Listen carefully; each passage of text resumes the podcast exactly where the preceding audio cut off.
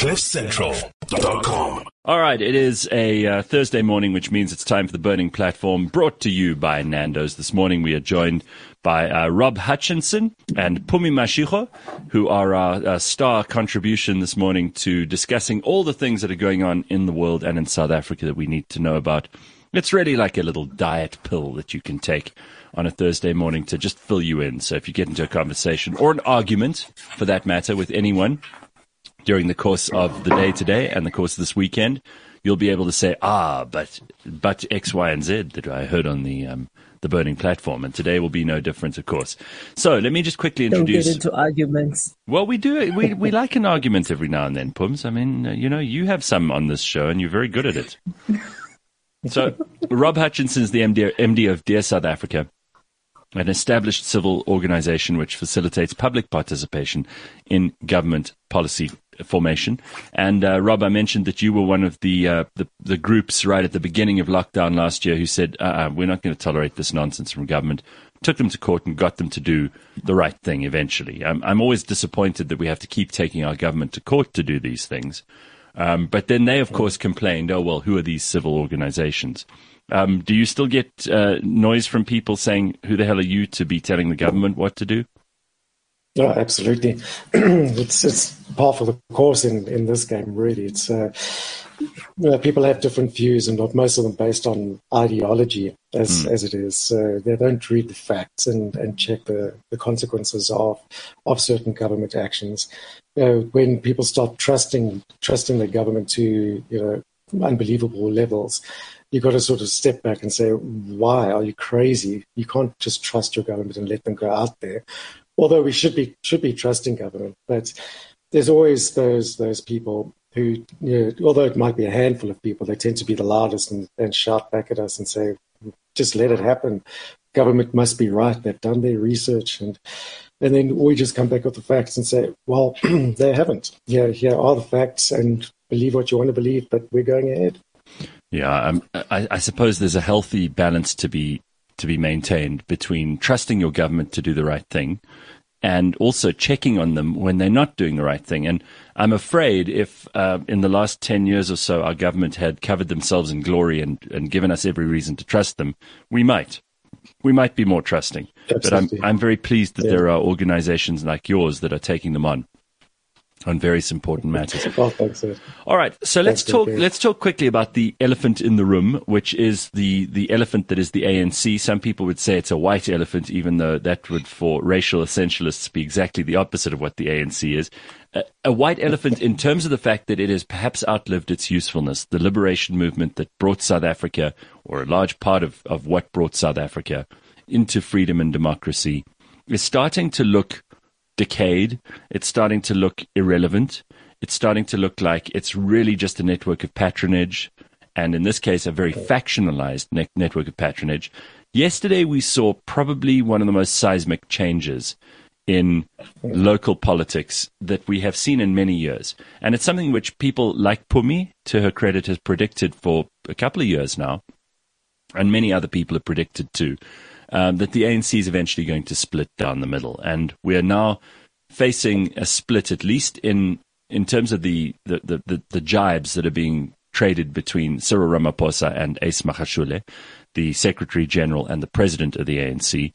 Um, it's yet to be seen what all of this will result in and whether it will result in an immediate split or whether people will try to patch this up again with some more masking tape and band aids and staples and whatever else they can find. But the fact is that the ANC is starting to to tear itself apart in front of our very eyes. Let's talk about yeah. what, what you think of that, Rob, and then, and then I'll let Pumi come in because she actually filled me in this morning on Pule Mabe's comments to Ace Magashule. But maybe you have some comments on what you think is going on in the ANC and what you think the, the result of this will be for South Africa. Yeah, I think it's we're headed for disaster, to be honest, because the ANC, no matter which which faction it is or which side it is, they're not going to let let go power of of the country, and uh, that doesn't spell uh, good news for for South Africans in general. Um, we mustn't remember, we mustn't forget that Cyril Ramaphosa did say that ANC comes first before anything else, and which is which was start the start of the trouble. But you know, I think the split in the factionism has been going on for ages. It can go all the way back to when COPE was formed. That that was a major split there, and this is just a repeat of of that. So we might see a, a, another party emerge, but I think the ANC will stay as as it is, filled with with, with new, uh, dare I say, struggle heroes in, in in in those in the positions that they that they are, that become vacant. As such, whether whether the new party that, that does form, if it does, uh, will suffer the same fate as COPE. I probably have no no doubt that it will. You know, COPE was infiltrated right in the very beginning and and set up to fail. It it was it had great success, but that was just ANC hang-ons, and it didn't it didn't have the the leadership or the the will or, or the know-how to actually. Well, didn't it, I mean, didn't it really? COPE probably fell apart more because of the arguments between Mosiuoa Lekota and um, and mm. and um, Mbazima Shilowa than anything, yeah, than anything else, Shilowa, because yeah. they couldn't even decide who the leader was. Remember, they, they, they eventually had to go to court to decide who was actually in charge of COPE, and by that stage, anyone, mm. including me, who had voted for COPE, was just completely, uh, mm. you know, we were disillusioned. Totally. But that, I, I, suspect that's exactly what's going to happen in, in this new split, if, if the split does happen. Yeah, although Ace Magashule is is quite uh, belligerent in, in his in his ways and goes forward, and he can get his way. There there are other players that, that will also want want to be in the lead there. So it's going to be another factional fight, and then split up into other little factions and so on. But uh, I don't think I don't think that we'll we'll see the ANC disappear. I, I, I really don't. It's they they'll stay around and they'll still still be in power in, in one form or, or another. So yeah, yep. what, what, it means for the country is is a big a big question hanging in the air. So, so really Pumi, I'm going to ask you not only, not only as an analyst, but but sorry, Pums, I also want to ask you as someone who knows how marketing and branding works, because the ANC is a brand, and they're not going to throw that away. Yeah. But but carry on with your comments, and they then already I'll have. come back to that. You think it's gone already? they, they've they've already completely squandered the brand that they inherited. But you know, I think that there's there's there's another part. I don't think we we, we can say that we don't know what that means for South Africa. We know exactly what that means for South Africa. It means there's nobody at the helm.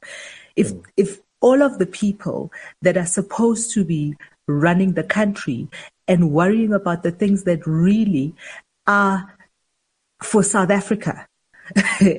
worrying things like the fact that we've got such high unemployment, like the fact that we have got a stagnant economy, like the fact that we have 30 million South Africans living on less than 20 Rand a day. All of those people are currently so consumed by what is happening inside the ANC, which mm-hmm. for all intents and purposes is not even 1% of South Africa. We, that means not only is there somebody sleeping at the wheel, there is nobody at the wheel. This bus is careening down the road without yeah. a single person holding that steering wheel or even checking for potholes. Yeah, That's the problem. But that's it's, it's not a new thing. I mean, there hasn't been someone at the wheel for quite some time. Really, it hasn't. so, yeah, but we had the illusion that somebody, you know, we had the illusion that the, the, there was a president worrying about these things, that there were ministers, that they, we had that illusion. But right yes. now, we don't even have that illusion anymore. We are quite clear of the fact that all of the people that should be worrying about all of us mm. as South Africans are not because they're all worried about whether but, they're being suspended on, or might We've be got, suspended or might be. But isn't um, isn't our deputy president the perfect person to be our caretaker at this time? I mean, DD Mabuza, we trust him, right? And he's been he's been very vocal. He's been he's been so helpful, hasn't he, Rob? I mean, am, am, am I being sarcastic or am I not? You tell me. no, you're being hell of a sarcastic. well, he's uh, Cruz is pretty much doing what what Cyril Ramaphosa did during the Zuma presidency, just sitting back and watching. But biding his time. Actually do it, um, absolutely, he's just biding his time. Mm-hmm. They you see once once you get in, into politics, you and especially at, at that, that level, you got to understand that they're just puppets out there. They're not they're not doing any governance as, as such, and there's a de- definite mm-hmm. difference between politics and governance. The, the, the problem with the ANC is they still call themselves a liberation movement. Exactly. I mean, was said that in his testimony to, to Zondo Commission was uh, ANC is a liberation movement and we still that. And, you know, that kind of thinking exactly tells you where, they, where their headspace is. They, they're not used to governance. They, they've been winging it literally for the past 27 years. And they they all they do is they play internal politics and see who can get to the top and what factions they can cause and start an internal struggle because that's what they know how to deal with, and then uh, leverage off that internal struggle and call that the new liberation movement. So all Ace Ace has been doing is he's been creating and leading the internal struggle, which is the new liberation lead to the new to the new ANC. That Gareth talked about. Uh, marketing and whatever. This is a perfect marketing opportunity for, for the ANC to say, we've recognized the problems. Here's our, here's our platform. We're starting at the bottom and we are going to build back better, to use a horrible term. yeah, to use but, a horribly yeah, overused that's, that's, what they Okay, but, but, but isn't that what Cyril, and isn't that what Cyril, seen, we've seen this before. Isn't that what Cyril tried to do, Rob? good tactic of playing good cop against bad cop. And it's but they're both the same person at the end of the day because it's about the party, not about the individuals.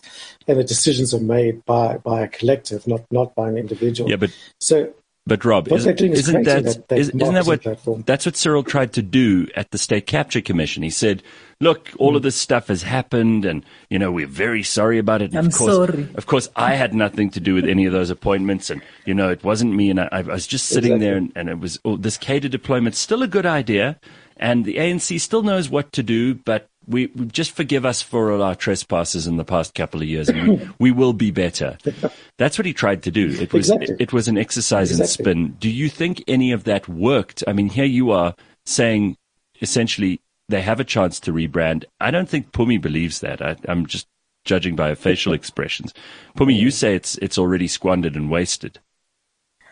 Yeah, I mean, if we think about the life of brands, brands can only stretch themselves so far and brands have to you know for, for people to continue believing in the brand it needs to deliver on a particular thing and it does happen that brands outlive their usefulness i mean if you think about a brand that has world over for a very, very long mm. time. If you think about Coca Cola and the way that they are constantly mm. evolving to stay relevant to the market. You know, Coca-Cola is a young brand. Even if your 80 year old grandmother still drinks a glass of Coke every single day, but it, it remains in the way that it portrays itself as a refreshing brand, as a, a accompaniment to every meal.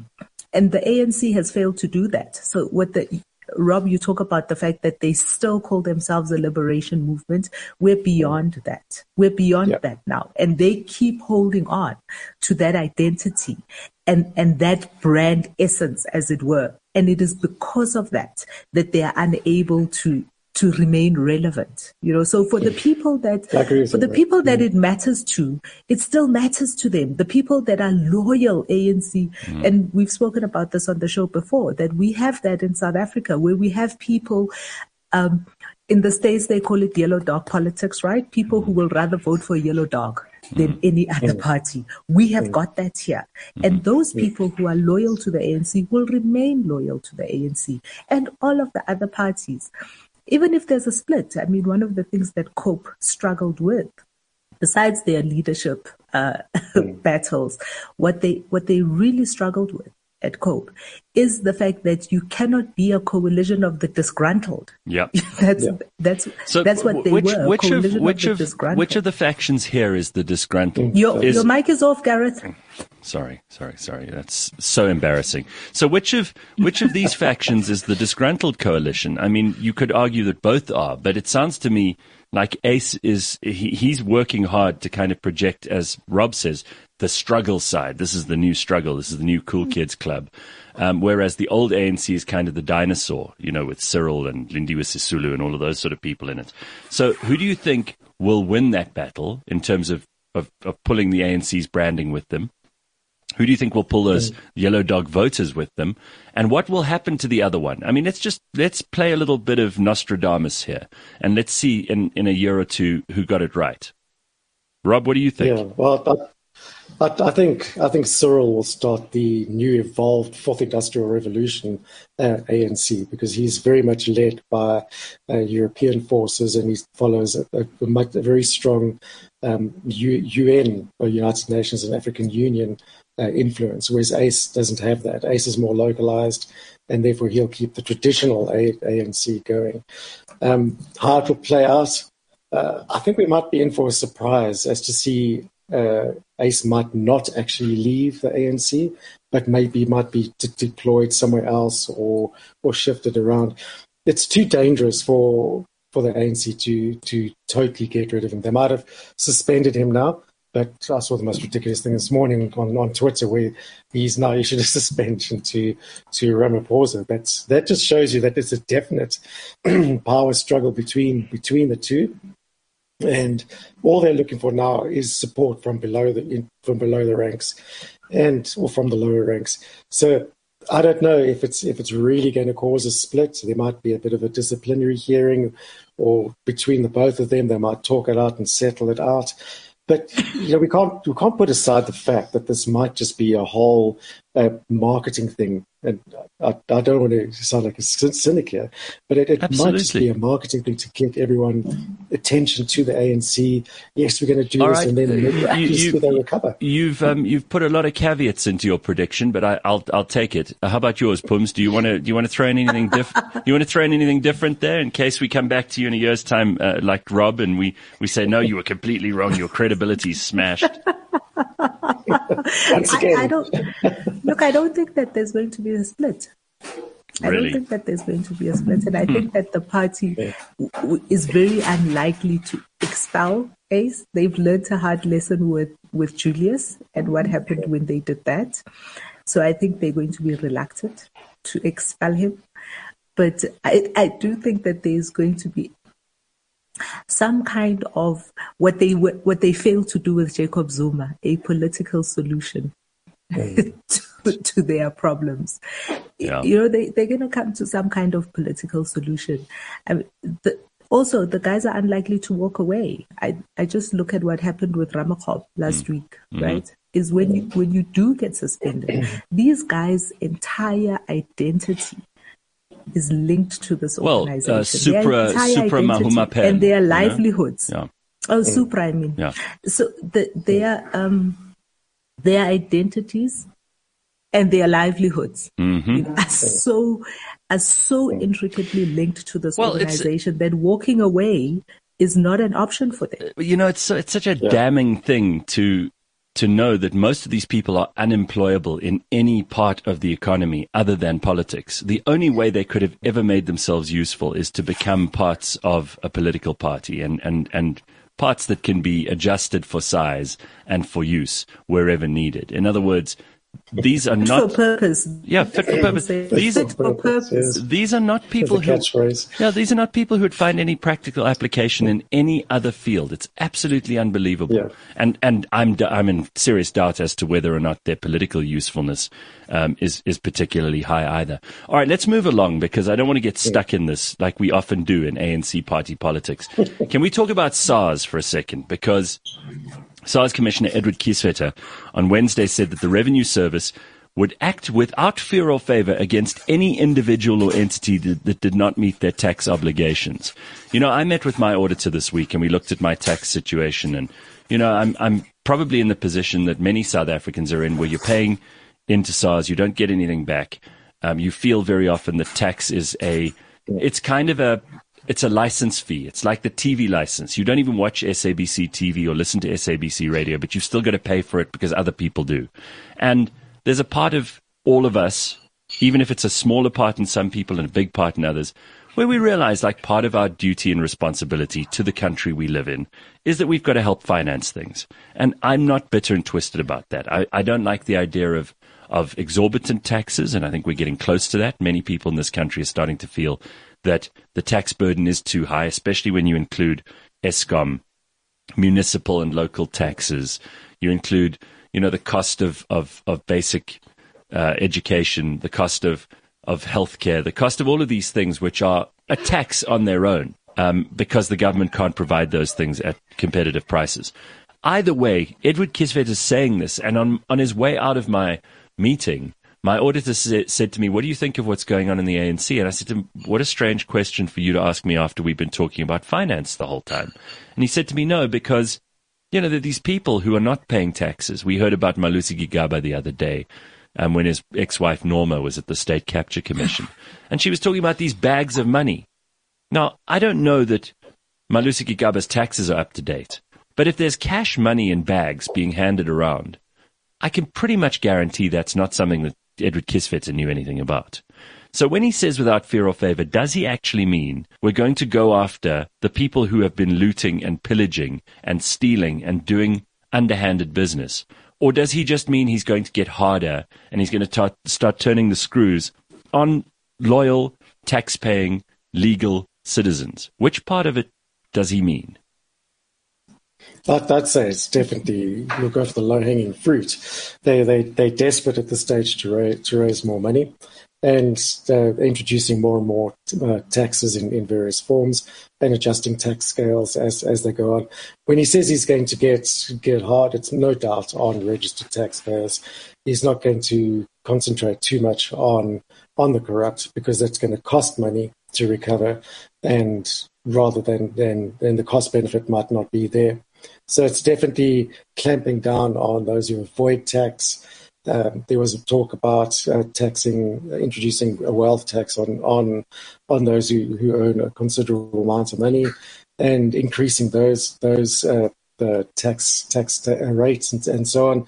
But it's it's definitely clamping down. They've realised how much money escapes the country, so we're going to see uh, uh, me- more measures on, on excise tax and, and so on. Mm-hmm. And they talked about introducing the expat tax as well, because they realise a lot of people earn uh, uh, foreign currency while still staying in the country. So that's right. another angle there. I think it's closing more uh, of the loopholes. There was some estimates that South Africa loses around about 50 billion a, a year on on people who avoid tax and and so on. So that's it's just a, a going after the the low hanging the low hanging fruit. You know, it's like uh, but, I suppose the, the, question does does come about there is that there's no point in increasing taxes when when you've you've got already got an overtaxed, uh, especially middle class that's mm. that's carrying most of most so, of the so burden there. In other words, Although it's estimated that about around a thousand people uh, high income earners pay pay most of the tax. It's still funded and supported by by mostly the, the, the, middle class. So if you increase increase those taxes on on people, they'll simply find more ways to to avoid tax, which becomes so. Problem. So Rob, so basically, basically, if you are a person on the roads in South Africa and you have a licensed vehicle and you have a registered address, you get the fines. And the people who don't have a legal vehicle and it's not roadworthy and it doesn't have a license and it's not, you don't have a place of domicile written on the car ownership certificates, then those people just get away with not having to worry. So the bad people will yeah. continue to do what they do. Pums, do you agree with that? I mean, you've also got to look at this from a business point of view because you're a businesswoman. You run your own business. Um, businesses are, are paying more than their fair share. Look, the, the shrinking tax base, uh, Gareth, I don't know if there's something happening with the sound. I keep getting feedback, but anyway, the shrinking tax base is it is what it is. But I think yeah. the thing we we're not really talking about, which we've seen, that's what state capture has done for us, right?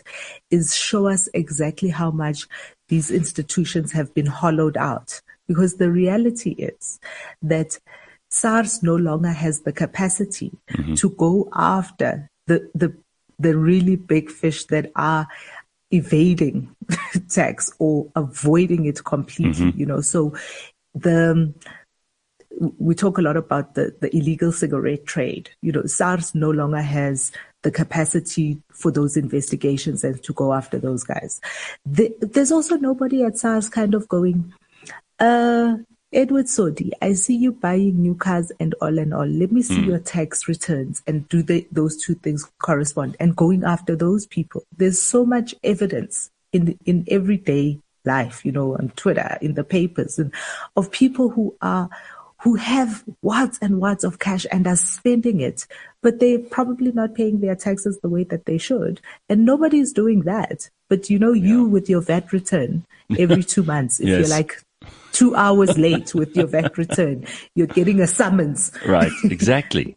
you, Gareth, with your late VAT return, look at, mm. you know, your 5,000 Rand 10% interest mm-hmm. two yeah. days later. And three days later, here's your summons. If you don't pay us, you're going to jail. That's, that's actually what we, we should be more worried about. That's where we yeah. should be like concentrating our efforts is to say, how do we rebuild this capacity inside SARS that they are able to do that? So the low hanging fruit is the low hanging fruit, but they've got to rebuild the capacity. Mm. That's what Edward Kieswetter should be talking about. Right, right now, they're looking for immediate solutions, and an investigation into a, a tax dodger is, is a long term solution, and then the recovery only comes much, much later. So, definitely, it's, it's going after those compliant taxpayers who are perhaps just you know pushing a bit to the side, trying to squeeze them for more. And, and so on, getting their getting their books in order and, and their systems correct, and then maybe they will. Maybe once they've they've got that low hanging fruit, then they'll be able to increase their, their capacity and go after the the bigger guys. But I think you know there's all this talk about how much money has gone missing through corruption and so on. It, it's the money's got to have gone somewhere because it, it's still you know the fiscus is only made up of, of so much money. So there's a huge amount that SARS hasn't been able to to tax. And there's a huge amount that they are missing out on. So maybe it's something to do with all these commissions and so on. They're trying to find out who revealing where the tax money has gone. It might, might be an Al Capone moment in, in South African history. who who well, knows? And the well, way these I mean, corrupt guys go down. You know, someone made a very good point on, on social media this week, and it made me laugh. Uh, someone said, you know, in any other country, if you'd managed to swindle hundreds of millions out of the government, the first thing you do is you get out of that country because, you know, you go somewhere where there's yeah. no extradition treaty. But these um, these guys in the ANC who've been you know taking taking tens and hundreds of millions of, of rands out, they stay in the country because there's actually nowhere else they can go. So we can probably find them if we just put a little bit of effort into it. But at the same time, like part of me says, this is the rebellious part of me, is like, why are we even supporting the work of SARS. Like, shouldn't we hope for SARS to completely collapse and fall apart? There's an anarchist in all of us that goes most most of the parts of this country that the smaller municipalities, um, those places outside of the big centers, are already in anarchy. So why are we bothering to try and make what Helen Zille says the capable state? And we should rather just let it all fall apart. What the hell? Then we, you know, all of us should be dodging tax. you know, I must be honest. sorry for me. I, I must be honest. I, I, I, struggle with that, that those same thoughts every day. Mm. You know, when, when I see people saying, I'm like, oh, shame, oh, Edward Kieswetter. poor Edward Kieswetter and poor SARS. They don't have capacity. Good. You should fucking have no capacity. Yeah, I'm, I'm, yeah. I'm exactly like that. Uh, I, I look at people and say, they should be paying tax and the rich must pay tax. And I'm like, you idiots. No, we should, we should all be learning a lesson from them. We should all be saying, none of us should pay tax, right? Why are you trying to force the side of the government here? Mm-hmm. The only way to stop corruption is to take away the food. That's it. So, yeah, if, if bring the country to its knees. But well, it already is on its knees. Yeah, I'm are. just sitting here going, why is nobody like phoning Anoj Singh? You know, we we sat mm-hmm. and listened for two nights in a row, mm-hmm. and we were as like, why is nobody like calling him up on some, listen, dude, just, you need to come over here and see us. That, you know, that hundred thousand rand you were making every month yeah exactly. on the well, side there moonlighting where's the where, where where's that tax return? And just there's you know what i'm saying? That doesn't need what's the what's the easier way what's rob? the easier one Look at look at Ace Magashule. What is, doesn't he? Is it, I mean, he's in the spotlight right now. If Cyril really wanted to to get rid of him, he'd just say, "How is your net worth seventy four million rand?" Just explain. Wow. How can, yeah. Mm-hmm. It doesn't. And that's the Al Capone moment. Mm-hmm. That's exactly. that's the Al Capone moment. They exactly. they don't have to be like, how is your net worth? No, no, no. They just have to send him the bill for this is the right. this is the SARS component of your net worth. That's right. Right. You've been a full time full time career politician then here's your salary. We got record of this. Where did that 74 million yeah, come from? I actually don't care about and say, Thank you. Just give us our part. Just give me my cut of mm. that 74 million without, you know, then you don't have to get into a where did it come from? The, just give me yeah. my part. Just give me my slice so, of it. I mean, this is an Malema. Malema also owes millions and has, has done nothing. Yeah, I mean, nobody's so. going after him. You see, if this is what, what irritates most of us, and, and I think this is why it is, uh, it, it's facetious in some ways for SARS to even make comments on these things when we know there are politically exposed individuals who are absolutely in in SARS's debt who, who need to settle those debts before they should be allowed to speak or even represent anyone in parliament. Um, but you know our laws our laws are so lax in that respect. So let's just look at this story because it is quite a good story. Former Health MEC for Gauteng, Dr. Bandile Masuku, will not be appealing a decision of the High Court which ruled against him in favor of the Special Investigating Unit. So he's not even going to appeal this, which is uh, that is a rare occurrence because usually these politicians will take things to the highest court in the land every time, even when it's got no constitutional jurisdiction.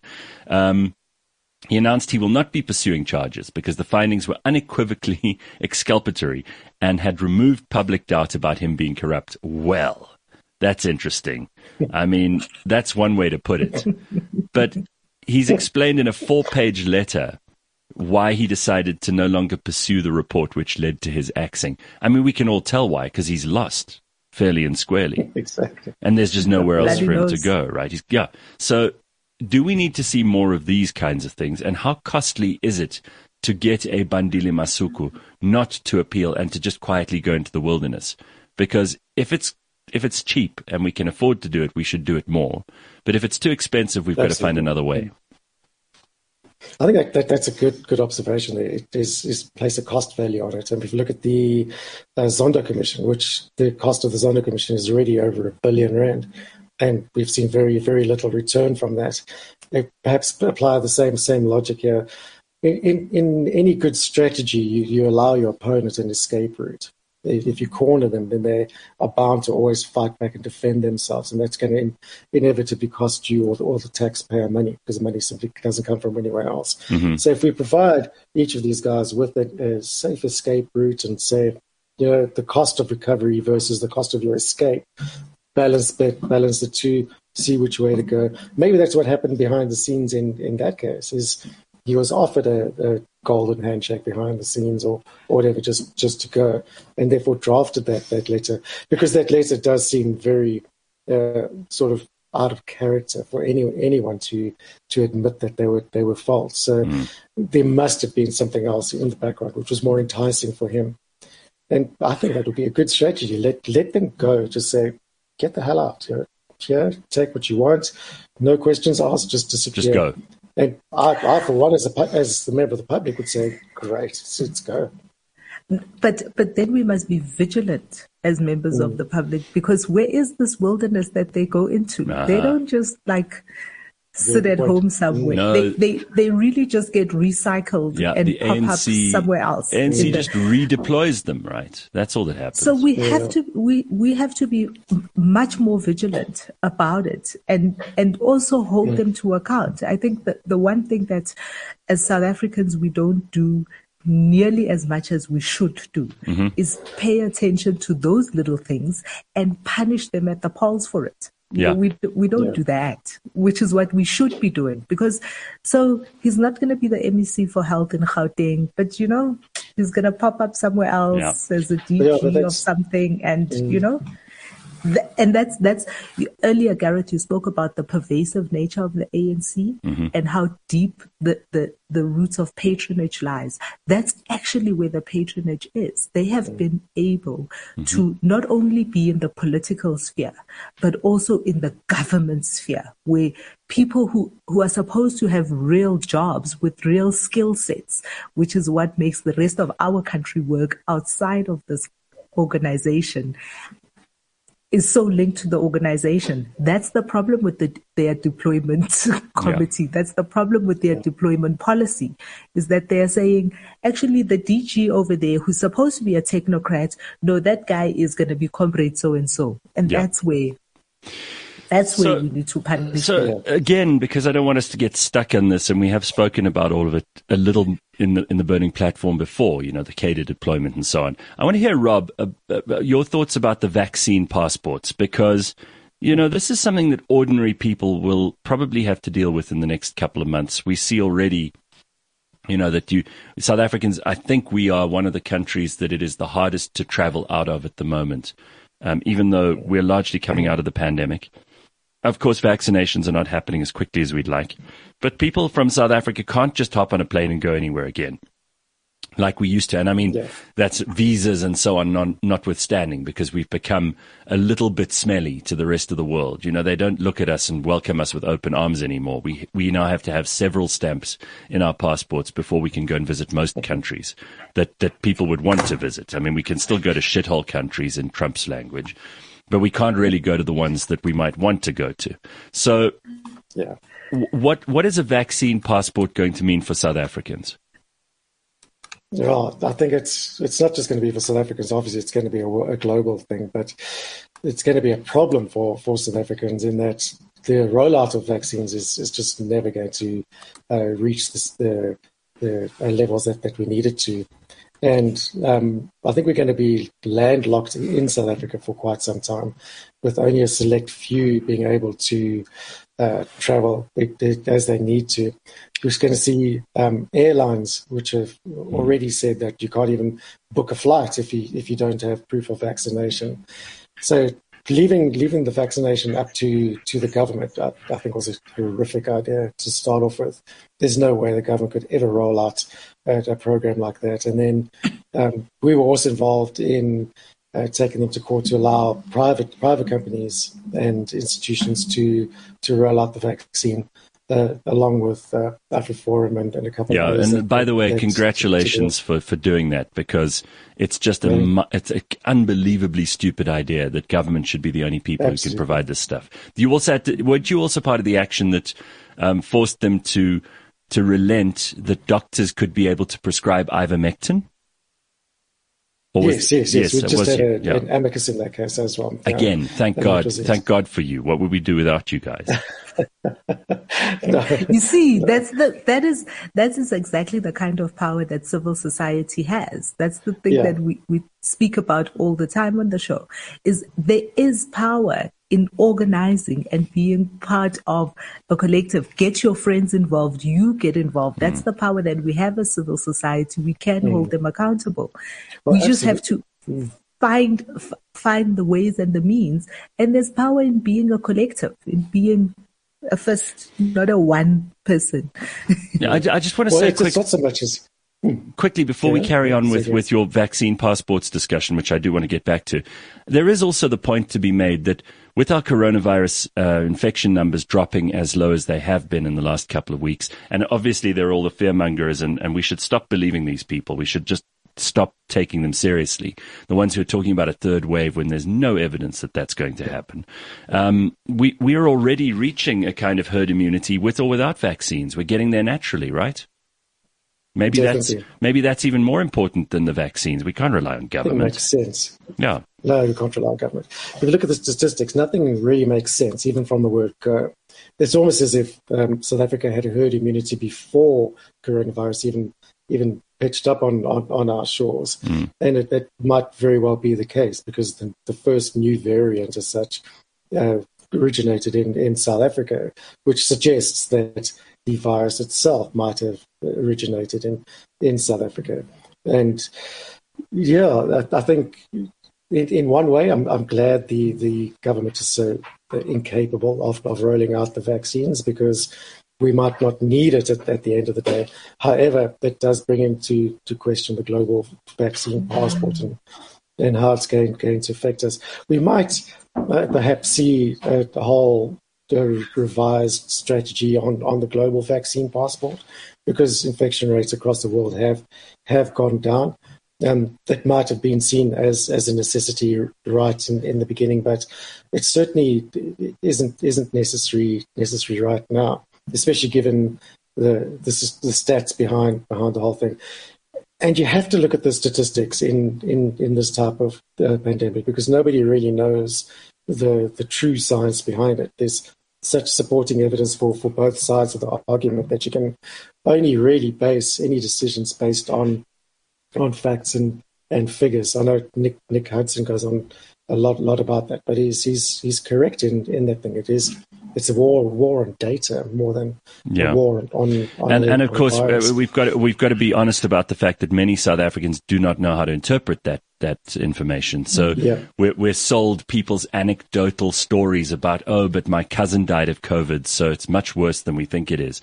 That's not useful information. Yeah. That doesn't help anybody to yeah. fight these kinds of pandemics or these kinds of, of, of, circumstances as governments or as organizations that are, that are meant to tackle them. You have to deal with this mm. stuff empirically. You can't deal with it emotionally. Exactly, and and there again, do you, who do you trust in in that source of data? Do you trust the government, or do you trust a civil society organization? And I I, I tend to steer definitely towards a civil society organization because, well, simply yeah. because of our experience with with with government as such. Mm. And Pum's touched on a, a, a very interesting point. There is that the you know civil society organizations or civil society as a whole really carries a hell of a lot more power than, than any political party or any any uh, government as such because they work outside of, of the whole uh, political system.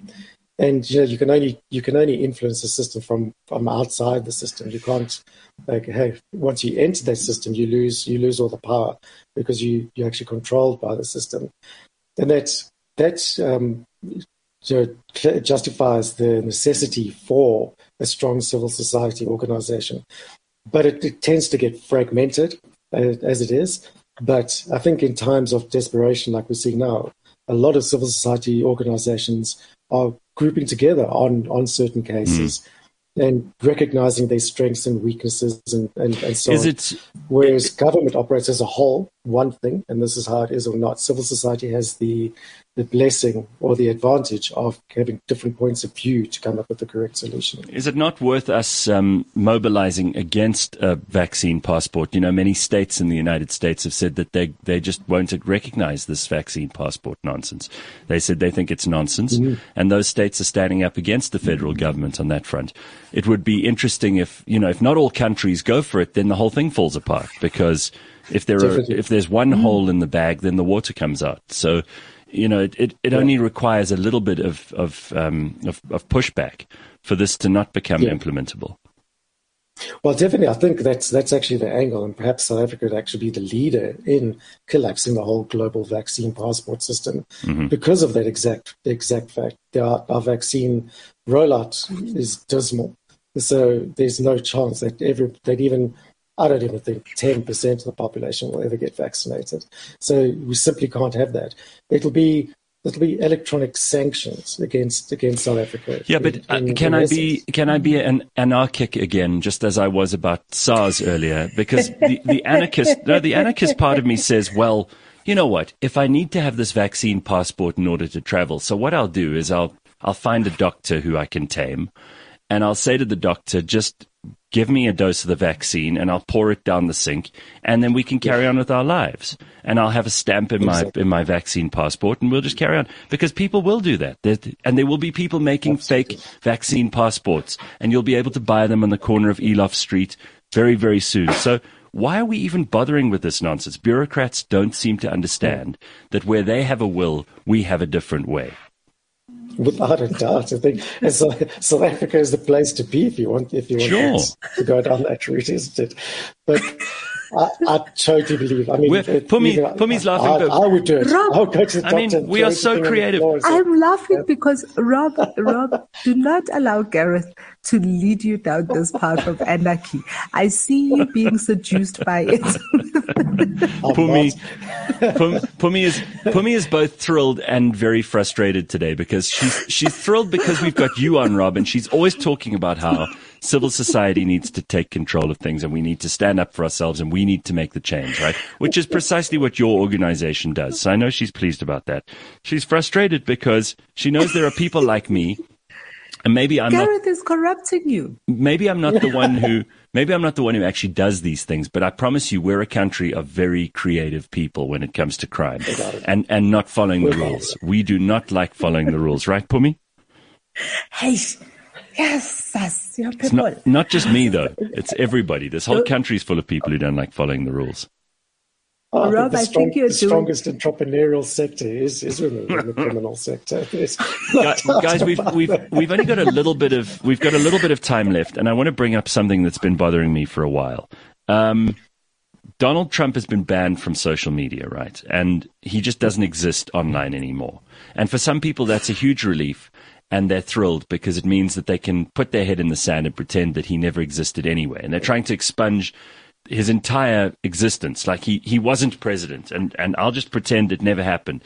You know, like those people who kind of, they have a relationship and it doesn't go the way that they think. So they just block and ghost and they pretend it never happened. It's a very childish way to live because he hasn't stopped existing and he's still there. And some of the things that he put into play are very much still in play.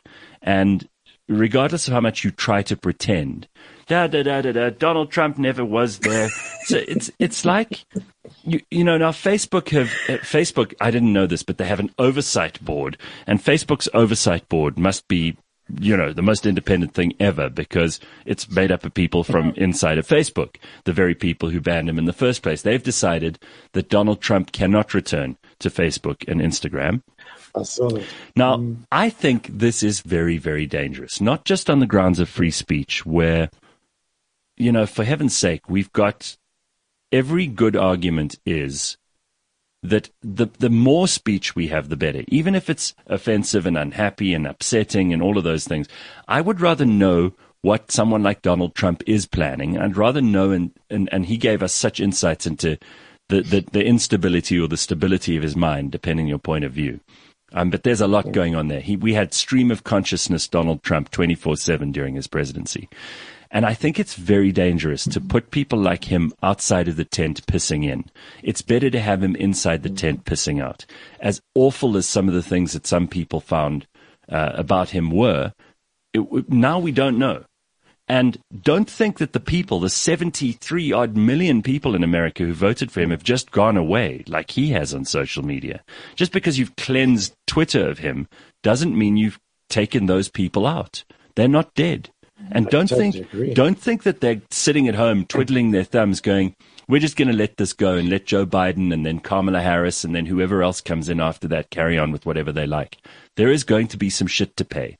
And we have to give yeah. these people a place to, to, to speak, just like all the rest of us have a place to speak. What do you think of this and how can we fix it? And, and do you have any, any comments on things like the Facebook oversight board? Facebook oversight board. The, the, images that are coming to my head now of, of green hair and red hair is, is quite horrific. Oh yeah, yeah. That's probably probably what what it is.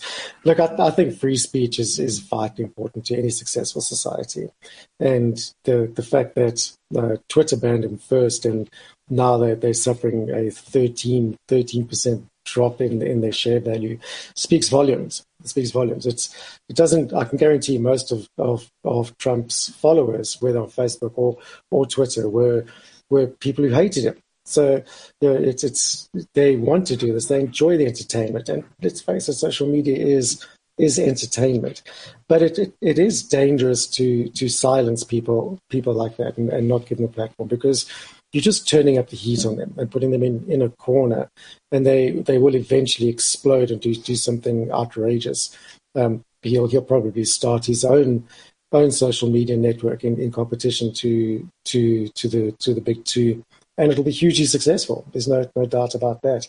And do you really want that? Because then it becomes two extremes talking talking again instead of the, the moderate middle, which is what what what we actually need. So no, I think it's it's dangerous. Yeah, I mean, uh, you, you know, definitely be out there. The argument is that what if what if people who were not on the left controlled social media? Mm. What would they do? And no, and, exactly. and and do those people who who are currently in control of social media assume that they always will be? Well, they, they clearly do assume they always will be, but it's it's a ridiculous notion because the more restrictive they become, the more gaps they're creating in the market mm-hmm. for, for a new player to step in. For me, the problem is that new player will be the Well, I see Amy. Amy sent a message saying that his new platform is great, but his newsletters need a little bit of work. So, I mean, he's obviously. I, did, I, haven't. I haven't. What is his new platform called? What Amy? is it? I don't. know. Amy must tell us because I, I sound, haven't seen anything about that. Yeah, I hate to sound very yeah. ignorant here, but I honestly don't know what it is. So, if you let us yeah, know, then no, it's we not, can go check Gab, it out. Because that's that's no. something else. But no. see, Gab is also extreme on on the on mm. the right side. So you, you're creating polar opposites rather than something in the middle, which everyone can can, and most of us do sit in the middle, not not in the extremes, which is I think is is a dangerous dangerous uh, situation mm. there. But the, and the whole world is moving towards that polarization. Mm-hmm. You know, whether yeah. it's it's in in Spain or France or the UK, even here in South Africa, you're seeing a lot more of that polarization where people are, are, are, kind of taking, and, and sometimes they're taking a stand, not fully understanding what that, you know, what that left or right actually means. And we don't live in a binary world anymore you know so yeah, those, correct. Those, just those, brought up the word well while we're while we're on this subject i mean i'm going to bring up something which which uh, took me by surprise. So i'm currently em- embroiled in some sort of um, uh, situation with, with media monitoring Africa. There's a case at the Broadcasting Complaints Commission, which is to be ruled on at some point. But I mean, it was it. So it's not me personally, but it's ENCA when we had David Icke on. Do you remember David Icke, the conspiracy no. theorist? And they they uh, media monitoring and and their legal counsel accused ENCA of allowing this kind of disinformation, is what they, I think they called it. Um, merely because David Icke came on and said all of his crackpot things, and I didn't agree with him, by the way, which was put across very clearly by Gilbert Marcus, who who was representing our side. Mm. But what's interesting here is that they they seem to not want to hear anything that is not the gospel, but they also don't want the gospel to be questioned. So yeah. that is not a that is not a free speech environment. I think we've got to a point where there are people in society who don't understand that free speech isn't just my right to say things, but my right to hear what you say, even when I disagree with you. Um, and and now yeah. we, we we launch complaints against broadcasters. I mean, I don't think David Icke has very many sensible things to say, but he's very interesting to listen to. It's like that granny, you know, that granny who starts yakking at like quarter to midnight and says to you, you know, there was a time when we walked around on all fours and you, I mean, you're fascinated even though you know she's talking nonsense. Th- these things need airing he's the drunk uncle that you that you want at the Christmas dinner, but don't right. really want. Yeah. He's, he's, exactly that. Right. He's got fantastic and, stories. And it's almost like you're it's almost like you're playing you're playing into his conspiracy theories by trying to ban him everywhere. What you're doing exactly. is, is, you're giving the conspiracy theory oxygen because you're saying to people, yes. we, we don't want you to ever interview this David Icke. And then people go, well, why? That's a bit suspicious. Yeah. I mean, let's yeah, rather exactly. hear him.